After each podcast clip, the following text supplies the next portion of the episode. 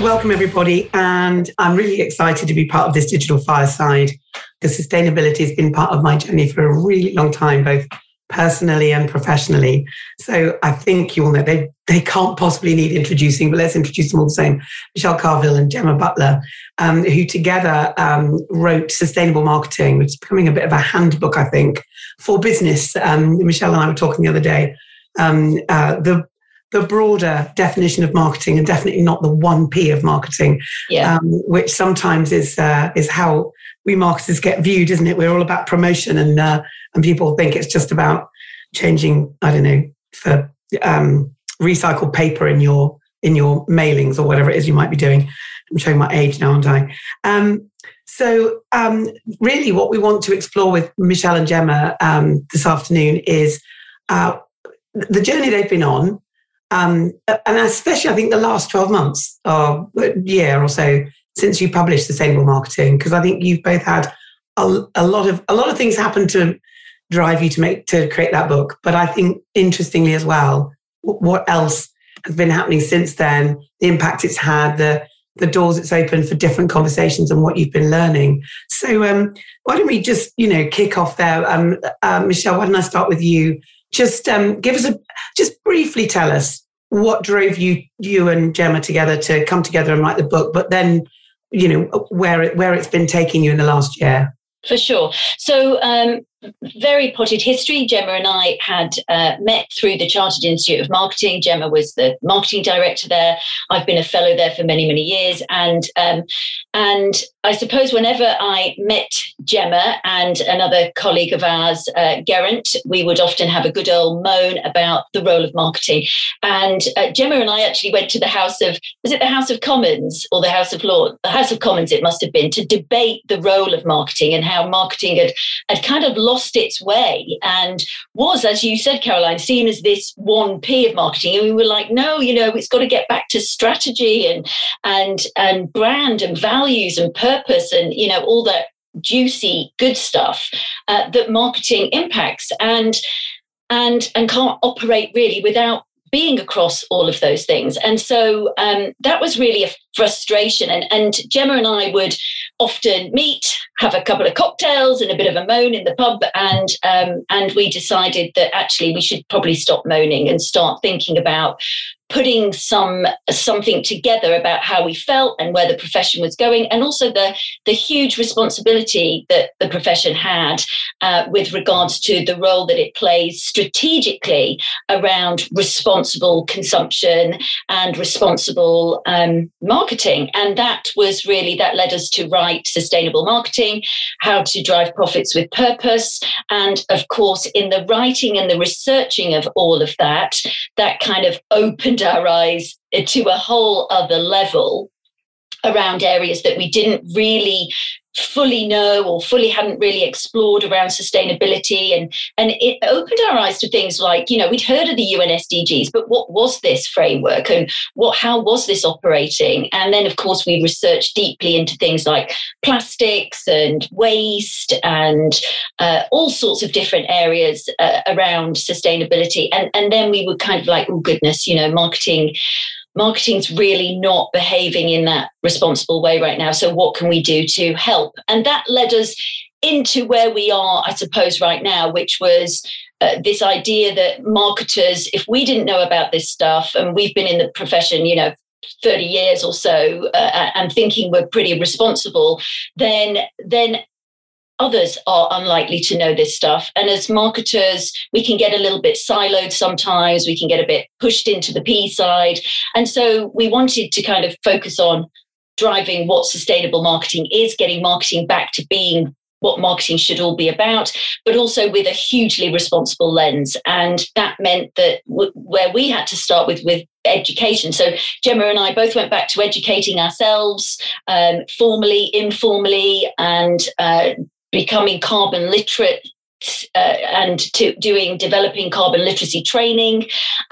Gemma championed carbon literacy within SIM and also developed a professional qualification within SIM. So we all worked together to kind of support how that could be.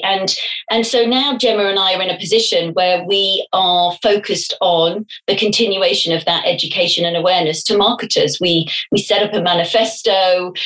We're very much flying the plane as we're building it, and we are just doing as much as we can do to drive impact around education and awareness. And we just formally formalized our podcast, what started off as our podcast and then our website that kept growing with our learning zone and various other bits and pieces to become a limited company. So Can Marketing Save the Planet is now a formal limited company, and Gemma and I in 2023 have got lots of plans about how we now just extend that and continue the work that we've kind of fallen into that feels right and that we're finding is so necessary. I mean, we just received fantastic messages and we've met the most fabulous groups of people, and it just feels like good work.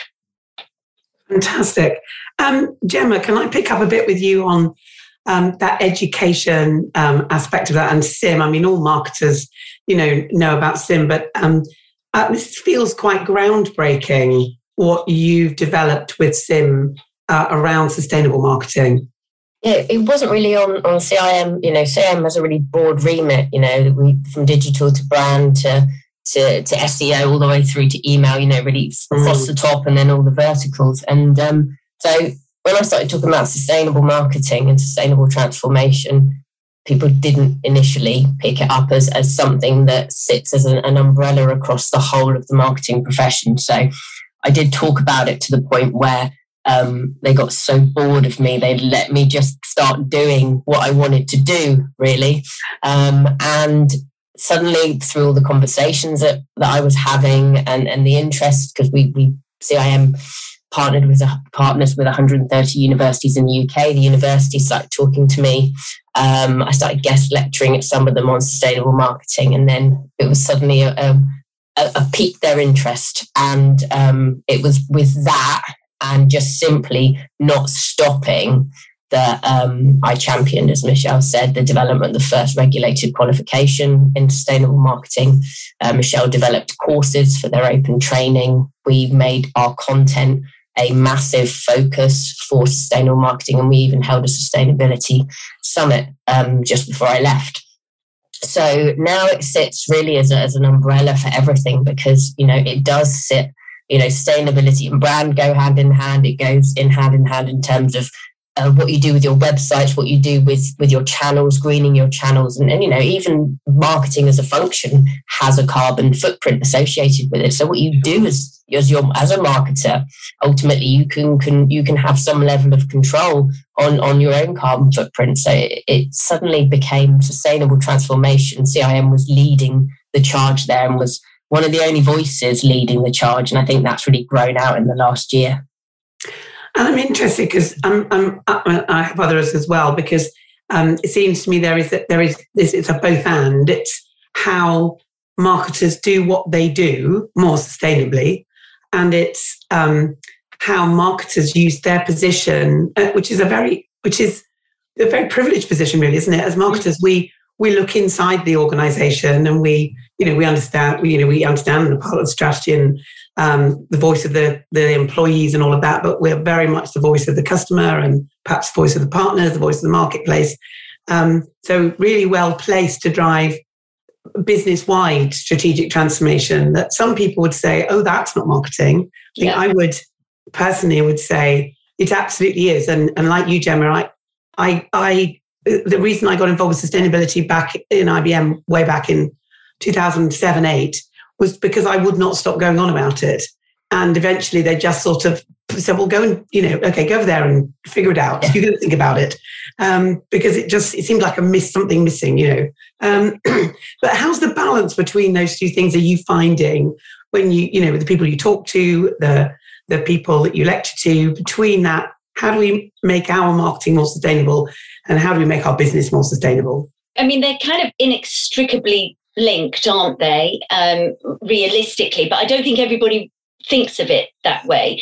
And so I suppose, and again, this was why we came back to writing the book and the work that we're doing is it's really to help organisations understand the opportunity that this brings to them to kind of get everybody on the same page and to understand the opportunity that works across the whole value chain of the organisation when it comes to sustainability.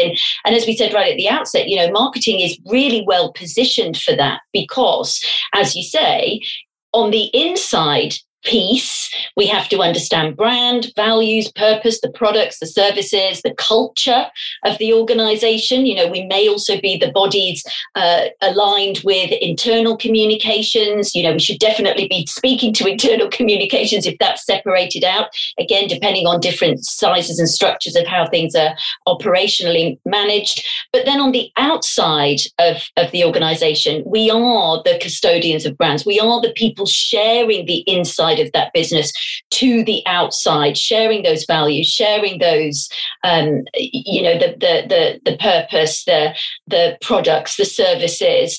But at the same time, on the outside, we're having to listen to what's going on the outside and understand the changing needs of the audiences and the stakeholders that we serve, the changing needs of that landscape and how that business landscape we're operating in has shifted. And also see what our competitors are up to, see what the opportunities are, and look at the innovations and the changes and the shifts, and then bring those insights back into the business for strategic steer.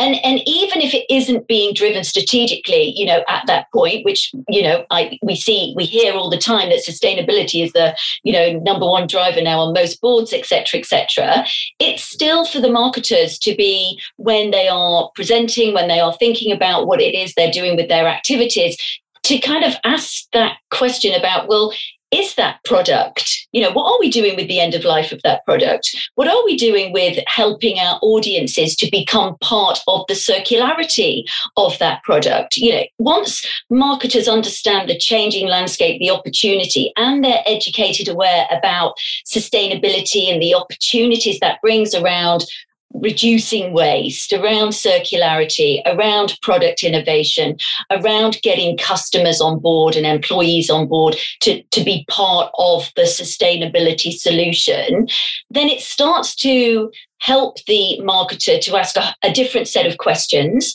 and to start to really be that connective tissue across the value chain that is just not just educating, but also asking those questions and in some cases maybe challenging the organisation where it isn't thinking more broadly and more innovatively about the opportunities that sustainability can bring. So I think that there is a tension because I don't know how many marketers feel really comfortable with all of that, because I certainly wouldn't have done 5 years ago before I started learning about this space. I would have felt very out of my depth to be challenging anything about, oh, what's the circularity of that product? How do we bring our audiences into that?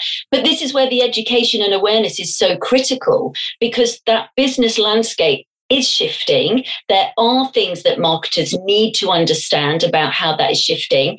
And that opportunity of learning all of that actually creates more opportunity for the marketers to be better marketers, to be driving that more internally and to be working across the value chain to support the shift, to support the changes, to build the business cases, to support the innovations, and be that kind of conduit that works across. So I think that there is still probably tension at the moment between, and maybe a bit of a gap, but that's what we need to do as marketers. Once we're educated and aware, we are the perfect people to actually go and do this. So it's just about getting educated.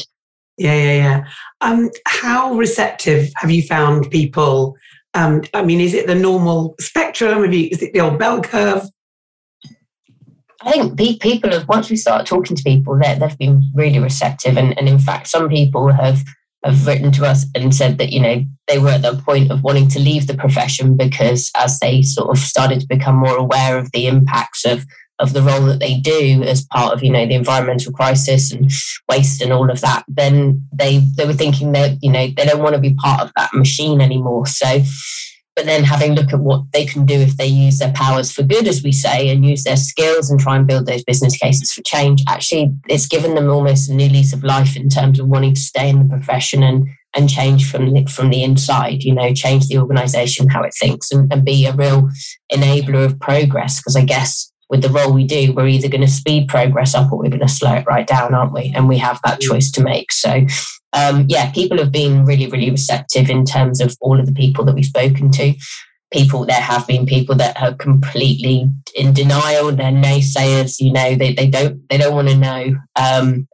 And that's a really hard conversation to have, because you don't want to get on. I certainly struggle. I don't want to get on my activism, you know, bandstand and start, you know, shouting stuff at them and stuff like that. But it's how you have those, the right conversations. And I think, like anything, when you're communicating, you have to change how you talk to people and the stories you tell to get them really to come in and understand and want to understand that we need to drive those changes. So it's been a mix, but on the whole, hugely positive and actually wanting to know more and more and more, which is incredibly rewarding when we know that there's people out there that are getting real value out of what we've been doing for the last 3 years. I mean, that's fantastic. But I'm really interested in your point on people who were feeling marketing might not be the right career choice for them going forward because consumerism and all of that, but actually working with you guys, it's enabled them to really go back with a fresh approach, because probably they're the ones best placed to drive change at that point, aren't they? Because they'll be, you know, if they're successful within their organizations, they'll be trusted, and it's not some new person coming in full of activism and, you know, trying to sell everything. It's actually, I can see how that plays out. I'm also really interested what things have surprised you as you've gone on this journey of, you know, engaging with all these other organisations. Surprises, good ones, bad ones? Good. I suppose good surprises is that where we are. I don't think we thought we would be doing this, and that is a good positive surprise. And the surprise of how... I suppose generous and supportive the whole sustainability environment networks seem to be. You know, there really is this sense of everybody pulling together, and that's really unusual and very joyful, and makes life a lot easier. On the bad surprises, I suppose, you know, I've done quite a lot of talks and into large groups of organisations and sectors organisations.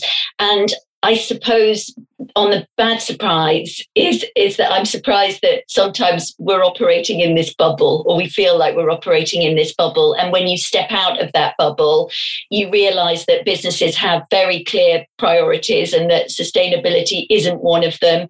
And yet, you know, it's difficult to kind of, once you are educated and aware and you're looking at the IPCC reports and you're looking at the urgency and you're looking at these timeframes and you're thinking about the limits that we've got, the boundaries of decarbonisation, you know, it's almost like ignorance is bliss, because it surprises me that businesses aren't pivoting, kind of doing a 360 about where they are right now, given what we know about what is potentially coming if we do not make the changes that we need to change. And I think that for me, the urgency just doesn't seem to be there. And that surprises me, given the science, given the facts, given the data. And I understand it. I understand it from a business perspective. You know, it's not easy to do. None of this is easy. But I just feel that sometimes I do feel like that Professor Mindy, you know, in Don't Look Up, where I do feel that I am getting slightly hysterical that nobody is actually taking this as seriously as they need to be doing. And I appreciate it's a journey, and I understand we've got to do things, but at the same time, you know, I'm training in carbon literacy, and I'm thinking, well, if this science is correct, we really need to be speeding up these transitions. And it does seem that the science is correct. And so that surprises me that more leadership isn't being urgent around just how urgent this is. And that goes for governments around the world. That goes for huge organisations. And as Gemma said, you know, the naysayers that just say, you know, you see it all the time on Twitter. I have to kind of, you know, close my eyes sometimes. So, yeah, that's one of my surprises. I echo the sort of the bad surprise being that, you know, certainly with climate change, this is not a new conversation. It's not a new problem that's just happened, you know. And the fact that, you know, for probably the last 20, 30 years, you know, greenhouse gas emissions has been a subject of discussion. Businesses and overdeveloped countries have known about it, yet we have 40% higher emissions now than we did in 1990. It's almost like, we heard that there was a problem, but we've just ignored it and accelerated, you know, and just gone gung-ho for it. And I think there are some big corporates out there who should be so much further ahead than they are, and they should have been leading this change, you know, and taking up the opportunity probably a decade ago. But it's almost like that was too difficult. It's easier just to keep going. So I'm quite disappointed, you know, in that. I think good surprises for me is my knowledge of social impact companies and the rise of social impact companies and the absolutely amazing work they do. You know, the Too Good To Go's, the Tony's Chocolonies, the Who Gives a Crap, so, you know, packed coffee. I think they're doing stuff that is, you know, is delivering good outside all the markets they operate in. And I think that they've given me a real hope that we can, you know, change the course we're on. And I think they're some of the most exciting companies for Gen Zs and millennials to go and work for. And I absolutely, you know, if I ever went back into working for somebody, I think I would absolutely go for a social impact company, because that feeling that they give you that you're doing good every day is, you know, you can't really replace that right now. No.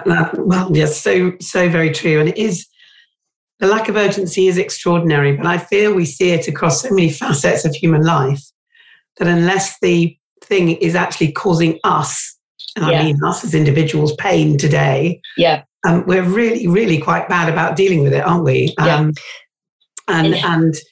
then you scale that up to a business or a nation state or whatever, and it does feel like a lack of belief that it is existential. This crisis, and part of the problem maybe is the language. For too long we've allowed people to talk about saving the planet, and actually the planet's just fine. Oh, the planet will be absolutely great. It's the humans, the human race is in jeopardy. You know. Yeah. That is a challenge. So for all of us, so we're all here because probably we're all believers anyway. But what are some other things that you've seen and that you write about, or that you explored in your podcasts, that are really great ways of organisations and marketers getting onto that front foot and enabling themselves to be heard, to drive the kind of change that we're looking for? I've got a couple of experiences from organisations I've been working with on the carbon literacy training, and it's really, there was one organisation who are a global wellbeing. They have wellbeing centres around the world, and their CMO came on the carbon literacy training so that he could test it out to see what it was going to be like for the rest of his team, really.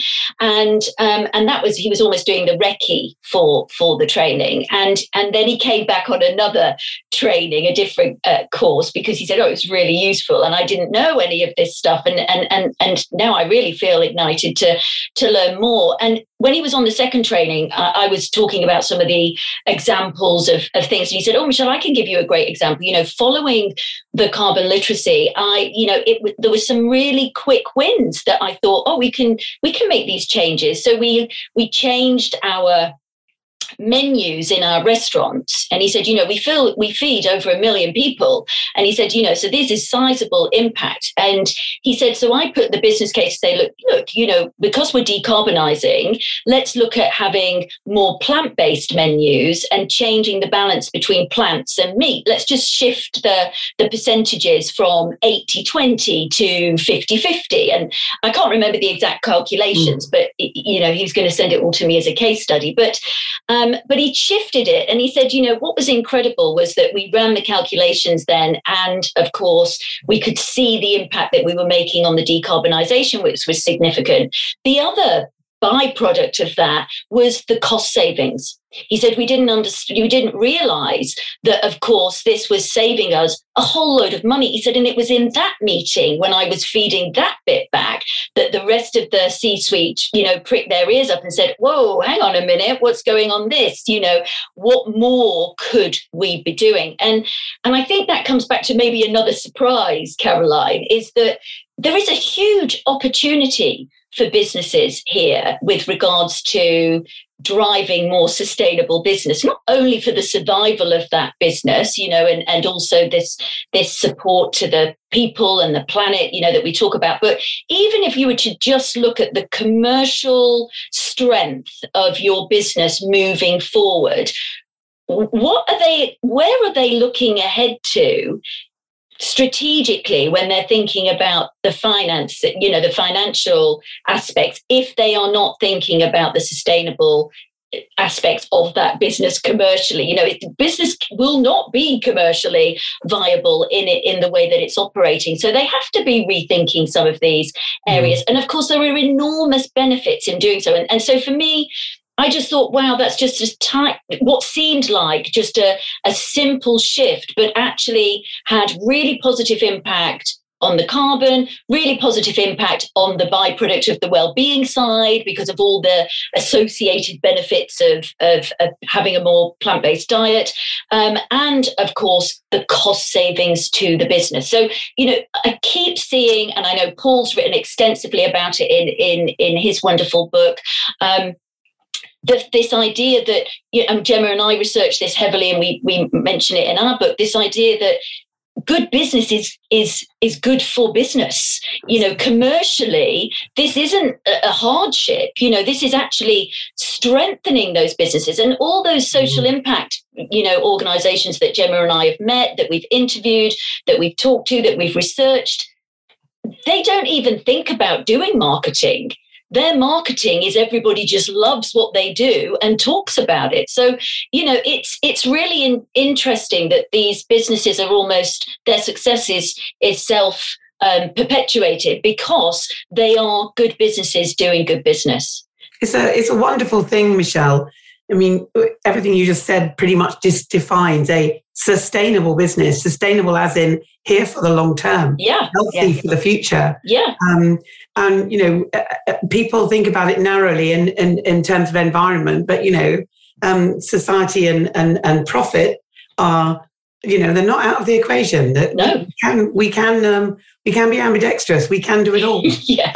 And I think that's what's opened up, you know, just this journey has made me excited about marketing again, because suddenly it's gone from, you know, it's not all about digital, it's not all about, you know, selling as much as you can, as quickly as you can, and not thinking, and, you know, that in any wider lens. And again, you know, these social impact companies, they've brought back, you know, word of mouth, they've brought back trust, they've brought back, you know, reviews and social marketing and cause marketing and all the really exciting stuff that you kind of learn about on your journey. But we've all been thrown down this digital void, haven't we? That's all you do.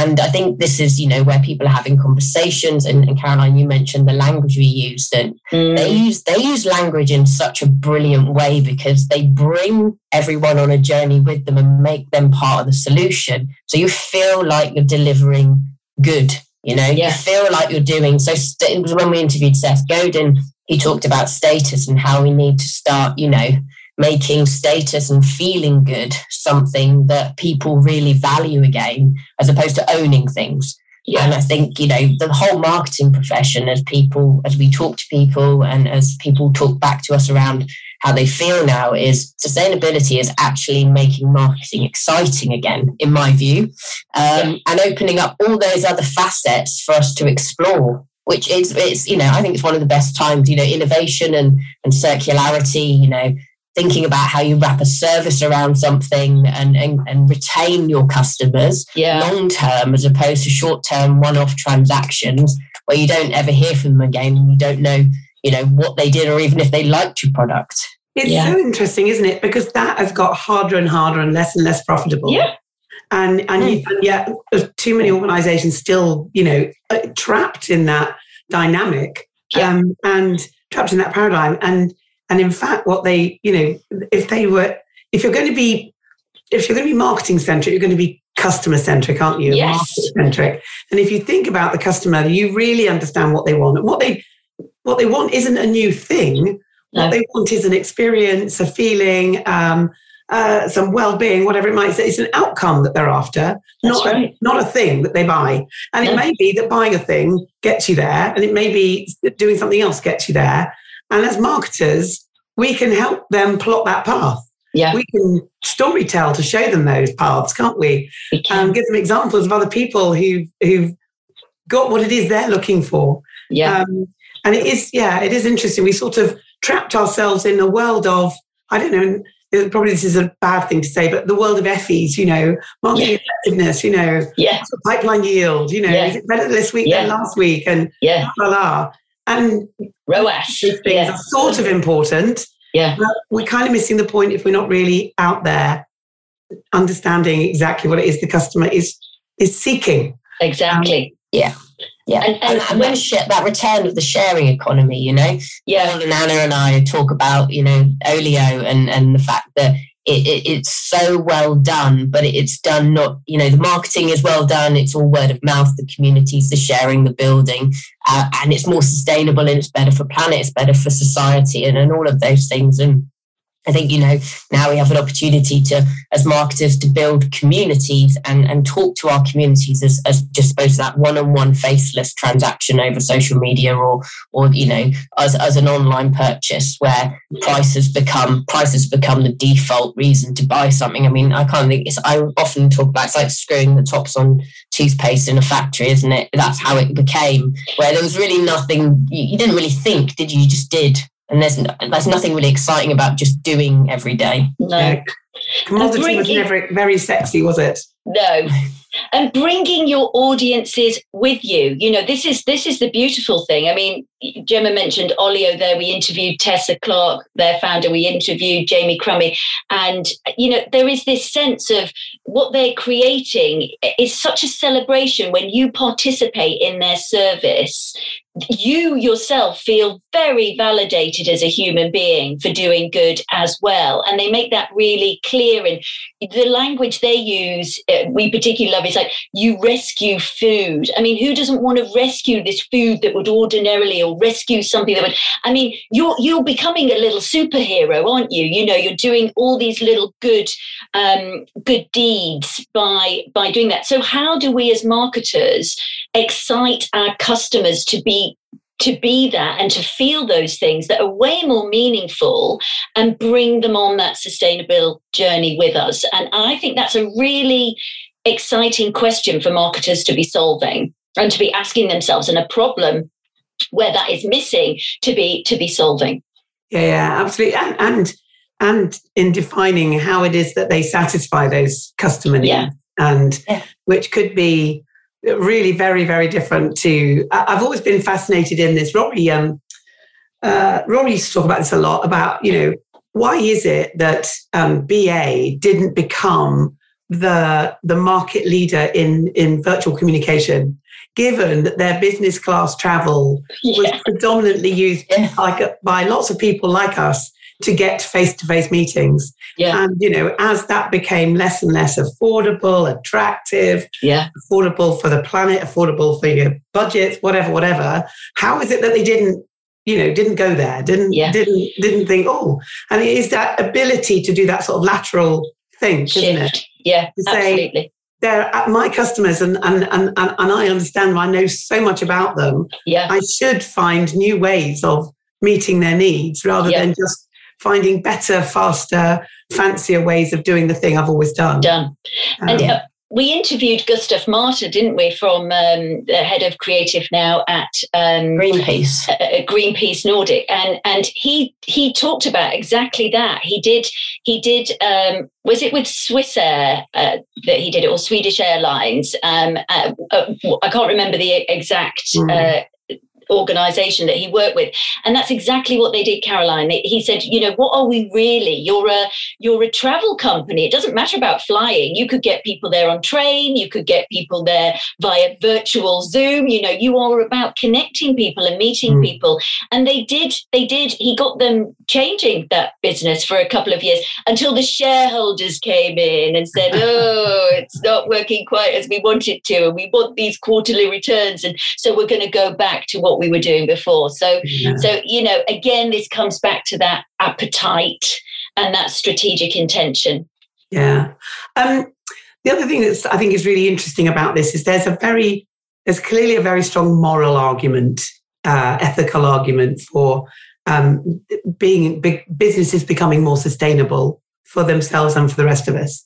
But there's also, and you've touched on this a few times already, there's also some really good classic business strategic reasons to want to do it, you know, good business is good business kind of thing. How do you see the balance of that at the moment, and how do we enlighten more people, more organizations to see the benefit to them? Because, you know, we all know that people at the moment are more focused on, they're more switched on to switching off the lights, if you see what I mean, because electricity prices are so high. Yeah. And so that enlightened self-interest is playing out. How do we get that, more of that in business? I think it's one of the most sort of the questions we've been asking on the podcast for the last 18 months is, how do you balance people, planet and profit? You know, because the language, I mean, often when I was at CIM, it was always a case of, oh, but marketing needs to learn the language of finance to build the business case. And by the time I left, I was like, actually, no, finance needs to understand the language of marketing so that they understand what's happening out there in the real world, and not just what's on the spreadsheets, which always went down well. So I think, you know, we haven't got to that actual answer yet, but we do often point people to the work that, you know, social impact companies are doing and the success they're having, but also the fact that given the change in, you know, the stakeholder chain and the fact that employees are now the most valuable members of the stakeholder chain, you know, those generations coming through, they're the ones that are going to start, you know, voting where they want to work. And I think that this short-term view that businesses have is gonna start to impact them in a negative way, if people don't want to work for them, you know. So I think unless they start to see that bigger picture. And I guess it's like anything, isn't it, in terms of looking at the bigger picture and being more long-term, then I think just by the very nature of the fact that organisations will find it hard to attract talent and retain talent will be a really, really big sort of signal that it's time to rebalance that focus away from just profit. But that gives me also some hope that stakeholder chain has changed. Yeah. And I think that, you know, there is that piece around the stakeholder is changing, enforcement, regulation. I mean, pretty much everybody you speak to say, oh, regulation's coming, you know, so it's almost like if you're not going to do it naturally, it will be enforced upon you. And so do you want to be a pace setter and get ahead of all of that? Or do you want to become a blockbuster? You know, I mean, it is that, where do you want to sit with regards to this? And are you dragging your feet? We interviewed Philip Kotler, which was, you know, brilliant. And one of the things he said is there just aren't enough exemplars right now to raise the bar for everybody. He said, I'm sad to say it, but there just aren't. And that's where we need to get to. And those exemplars, we need to be absolutely cheerleading them and holding them up and showcasing just how brilliant they are. And I suppose that we are in this transitional switch, aren't we? I mean, it feels like everybody you talk to at the moment is talking about sustainability. And again, maybe, you know, not in all circles, but it's definitely more, even at that organization, that event that I talked about, sustainability was on the agenda, hence why I was there. So, you know, maybe 2-3 years ago, they wouldn't have even had somebody coming to talk about it. So they weren't necessarily doing anything about it, but they were at least opening the conversation about it. So, so I suppose things are just, it feels like things are just starting to shift with that perspective. So hopefully more exemplars will come. So we don't just all talk about, you know, the handful that everybody keeps pointing back to, and that becomes business as usual. Yeah, I think one of the things that's always interests me is it's when you start to get some of the big mainstream, you know, so you talk about Tony's Chocolonely, it's when you've got Nestle and, yes, you know, and everybody on that path. Yeah. That's when your exemplars start to, I think that's when they really start to scare the other guys, because exactly, there's an element of small, niche, it's all very good and everything, but they don't really scare them competitively, perhaps. Yeah. And I know that we did an exchange, I think it was more than a year ago, Paul and Anna, on modern slavery and yes, from Whitbread, you know, and they're interesting, different issue, but similar thing.